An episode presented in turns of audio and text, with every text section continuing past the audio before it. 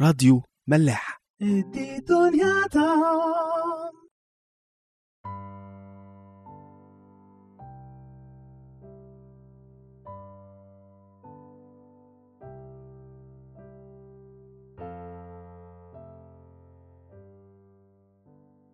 مساء الخير. أهلا بيكم في حلقة جديدة من عيش وملح. النهارده هنبدأ مع بعض مزمور جديد والحقيقة المزمور ده جاي في وقته. هو المزمور رقم 39 واللي كتبه داود النبي. المزمور ده جاي في وقته في الأيام اللي كلنا فيها قلقانين من الوضع اللي بيحصل في مصر تعبانين من الغلا شايفين إن الرؤية مش واضحة الدنيا ماشية منحدر نزول غير طبيعي. في ناس كتير أشغالها فيها مشاكل كبيرة جدا ومضرورين من الوضع اللي فيه البلد خصوصا الوضع الاقتصادي. فالمناخ العام يعني أو الجو العام في مصر مليان بالقلق. وداود في المزمور اللي هنبتديه النهاردة مش جاي عشان يطمنا ولا يهدينا ويدينا سلام لكن جاي كده يفكر كل واحد فينا هو فين. يفكر كل واحد فينا برؤيته لحياته والمستقبله وهو عاوز يوصل لفين في الآخر في نهاية حياته. هبدأ أقرأ معاكم أول جزء من آيات المزمور 39 هنقرأ مع بعض من الآية رقم واحد لحد الآية رقم خمسة. لإمام المغنين مزمور لداود. قلت أتحفظ لسبيلي من الخطأ بلساني. أحفظ لفمي كمامة فيما الشرير مقابلي. صمت صمتا سكت عن الخير فتحرك وجعي. حمى قلبي في جوفي. عند لهجي اشتعلت النار. تكلمت بلساني عرفني يا رب نهايتي ومقدار أيامي كم هي فأعلم كيف أنا زائل. هوذا جعلت أيامي اشبارا وعمري كلا شيء قدامك. إنما نفخة كل إنسان قد جعل سلاه.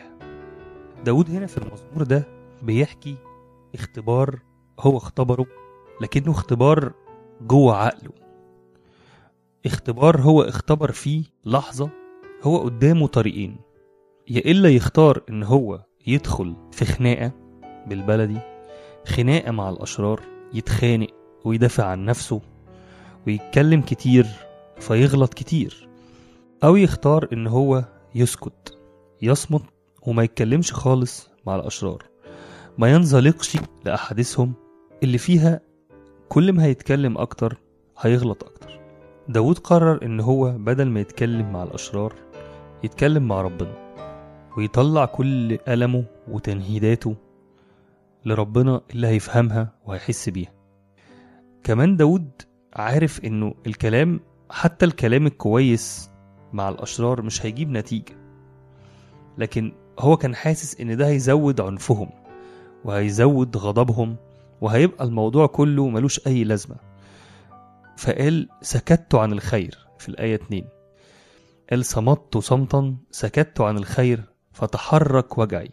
يعني أنا نفسي أتكلم معاهم نفسي أنصحهم أقول لهم الخير أقول لهم الحق أكلمهم عن ربنا. لكن قررت إن أنا أصمت لأنه الكلام معاهم مش هيجيب نتيجة.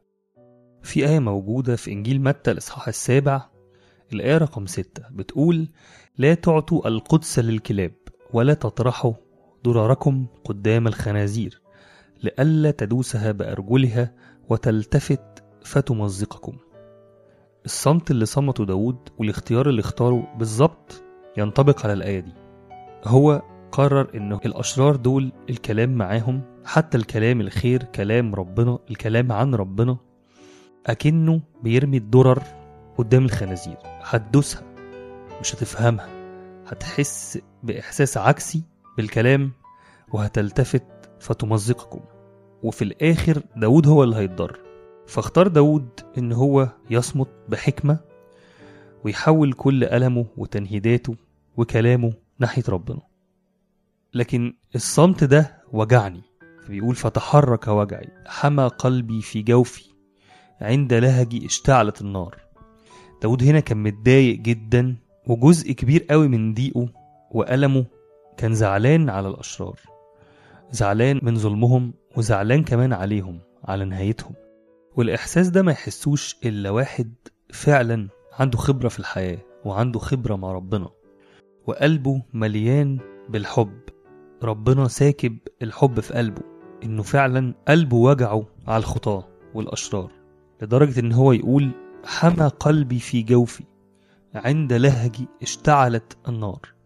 يعني من كتر ما الصمت عن إن أنا أتكلم مع الأشرار عن ربنا وعن الخير وجعني أكن في نار اشتعلت جوايا. هو ده القلب الحساس.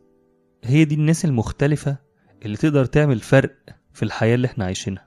هي دي الناس اللي ربنا يقدر يستخدمها بجد. اللي عندها وجع على بقية بني البشر. اللي عايشين في شر وفي ظلم وفي عدم إيمان. الجزء اللي بعد كده داود بيقول آيتين مهمين جدا.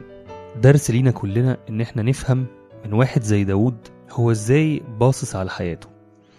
بيقول في الآية أربعة وخمسة عرفني يا رب نهايتي ومقدار أيامي كم هي فأعلم كيف أنا زائل. هوذا جعلت أيامي أشبارا وعمري كلا شيء قدامك إنما نفخة كل إنسان قد جعل. إيه الكلام ده بقى؟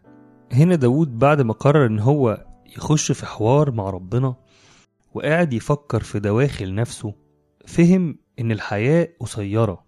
فبيقول ربنا عرفني يا رب نهايتي يعني وريني دايما الحقيقة بتاعت إن أنا عايش هنا مدة قصيرة. وأيامي معدودة وإن أنا كده كده زائل.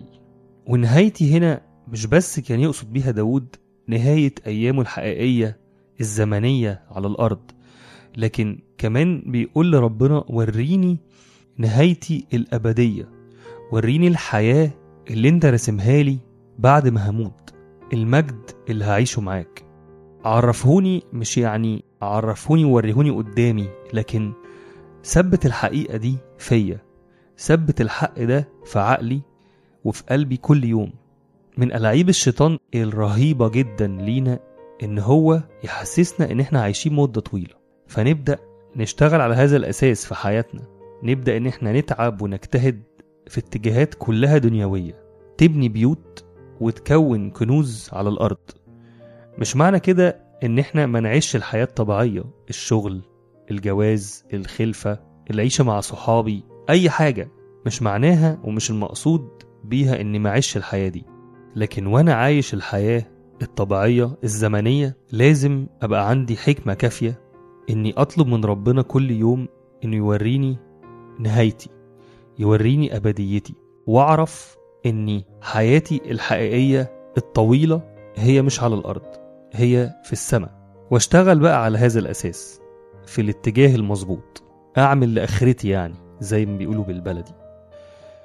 فهنا داود بيقول عرفني يا رب نهايتي ومقدار أيامي كم هي فأعلم كيف أنا زائل.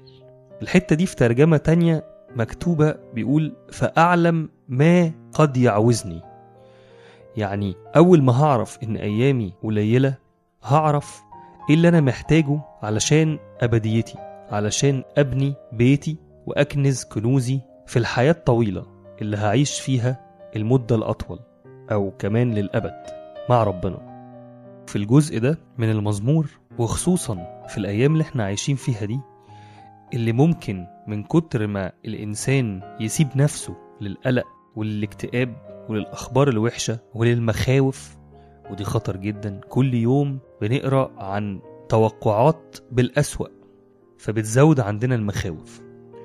لو الإنسان ساب نفسه للحتة دي كده يبقى هو اتلعب بيه اللعبة اللي الشيطان مصر إن هو يعملها مع كل واحد فينا. إن هو يحسسنا إن إحنا عايشين هنا كتير قوي عايشين هنا على طول. ويخفي عننا الحقيقة والحق الأكبر إن إحنا هنا ضيوف إن إحنا هنا في مدة قصيرة. ويخفي عننا الحقيقة التانية كمان إن إحنا هنعيش حياة أبدية. محتاجة مننا شغل محتاجة مننا علاقة أقوى وأعمق مع ربنا. والظريف في الموضوع إني لما هعرف الحق هعرف إني هنا ضيف لكن هناك عايش على طول صاحب بيت يعني هبدأ أحس بتفاهة الحياة اللي إحنا عايشينها دي وهبدأ أشوف الأمور بحقيقتها على طبيعتها. هبدأ أحس إنه القلق ده حاجة خطر عليا والخوف حاجة أخطر والاستسلام للواقع وللمخاوف وللأخبار المزعجة ده ممكن يوصلني فيما لا يحمد عقباه زي ما بيقولوا. هيوصلني لنهايات مأساوية والعكس صحيح. لو فكرت كل يوم الصبح في الأبدية لو فكرت كل يوم الصبح في إني هنا ضيف وهناك صاحب بيت وابن الملك هعيش حياة أحسن بكتير. وهقدر إن أنا بالحكمة اللي ربنا هيديهاني أقيم الأمور تقييم منطقي وحقيقي وأعرف إيه اللي باقي وإيه المفيد وإيه اللي تافه وفاني وقبض الريح؟ أنا حسيت إن المزمور ده كلامه والجزء ده بالأخص جاي في وقته لأنه بيعرفنا إنه طول ما أنا شغال على حياتي الأبدية ربنا أكيد هيبقى قادر إن هو يكفي حياتي اللي هنا. طول ما أنا شغال على بيتي الكبير اللي أنا هكون صاحبه وورثه هيكون ملكي أكيد ربنا هيقدر إن هو يتكفل بيا وأنا ضيف وهيعولني في سفري في المدة القصيرة اللي أنا عايشها بعيد عن بيتي. الترنيمة اللي هنسمعها النهاردة ترنيمة جميلة جدا. هي قديمة شوية بتاعة ال Better Life لكن مبهجة كلامها ولحنها فعلا بيحسسوني بالأبدية بالحياة اللي أنا نفسي دايما أكون بفكر فيها. كلامها بيقول يا لشوقي وحنيني إذ ألتقي بالله. تمتلي عيناي من مرآه سيضمني في الأحضان. عندما ستمسح الأحزان. والبيت التاني بيقول يا إلهي عد قلبي للقى القريب. عند مرآك نفسي تطيب تنسيني الأحزان. وتغمرني بالحنان. سأراك وسيأتي ذا اليوم الذي فيه أراك. أشوفكم الحلقة اللي جاية.